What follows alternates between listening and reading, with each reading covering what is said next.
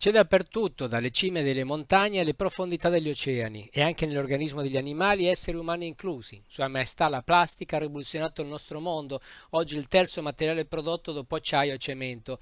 La prima materia sintetica nacque in laboratorio subito dopo la metà dell'Ottocento. Attorno al 2000 invece sono nate le bioplastiche, lavorate con il mais e altri prodotti naturali.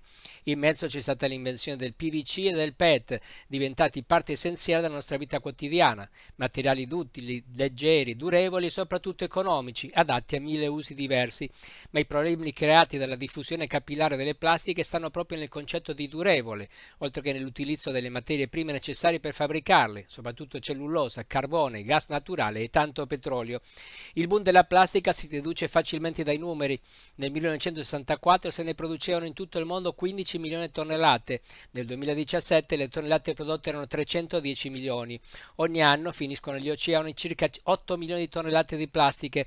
Si stima che in acqua ve ne siano già più di 150 milioni di tonnellate. Nel corso del tempo la plastica si degrada, rilasciando le cosiddette microplastiche, cioè minuscole particelle che vengono ingerite dalla fauna marina e poi anche da noi quando mangiamo pesce o semplicemente quando beviamo acqua potabile perché entrano nel ciclo dell'acqua.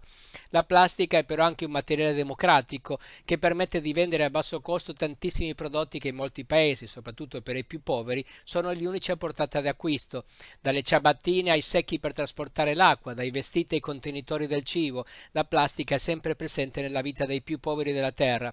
Difficilmente se ne potrà fare a meno, ma bisognerebbe regolamentarne l'uso e soprattutto lo smaltimento. È il compito che si è dato l'UNEP di Nazioni Unite, che dal 13 al 19 novembre sta organizzando un incontro a Nairobi per cercare di far approvare un trattato globale sull'uso della plastica. È un percorso lento che si prevede di concludere entro il 2025. La bozza attorno alla quale si sta lavorando si articola su tre punti fondamentali per quanto riguarda la produzione di plastica. Fissare un obiettivo di riduzione sulla scia del protocollo di Montreal sull'ozono, fissare dei target globali definendo tabelle di marcia per ogni singolo paese, come il Trattato di Parigi sul clima, evitare che siano i singoli governi a fissare gli obiettivi, perché potenzialmente ricattabili da parte dell'industria del petrolio. Per le compagnie del comparto oil, infatti, il progressivo calo del consumo di idrocarburi dovuto all'uso dell'energia rinnovabile dovrebbe essere compensato anche dall'aumento della fabbricazione di plastica.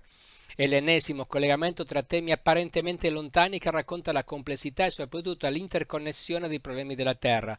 Più energie rinnovabili si usano, più plastica si rischia di fabbricare. Questo perché si continua a rimandare il confronto sul tema centrale, quello del nostro modello di sviluppo, impostato ancora sull'utilitarismo. Tutti sappiamo quanto siano utili le plastiche, ma al contempo evitiamo di fare i conti con le ricadute sull'ambiente e sulla salute umana.